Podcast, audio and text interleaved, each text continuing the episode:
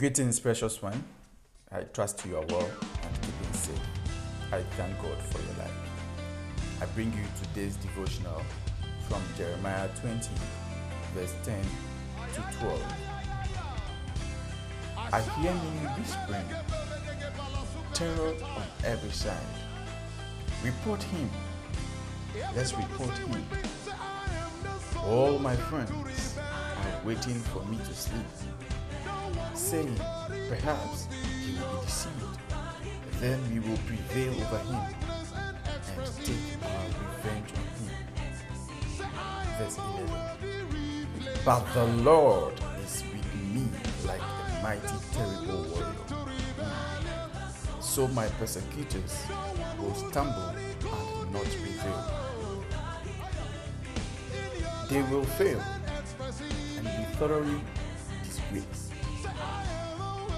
12. O Lord Almighty, you who examine the righteous and probe the heart and mind, let me see your vengeance upon them, for you I have committed my cause. Thanks be to God for His word. We are emphasizing verse 11 that says, But the Lord is with me like a mighty warrior. So my persecutors will stumble and not prevail. They will fail and be thoroughly disgraced. Their dishonor will never be forgotten. So I want you to personalize this as you go about your daily activities. We cannot fight our battles on our own. The one that we commit our cause to is who we have to fix our gaze. As you go into the day, tell yourself, the Lord is with me like a mighty, terrible warrior. So my persecutors will stumble not. They will fail and be thoroughly disgraced. Their dishonor will never be forgotten.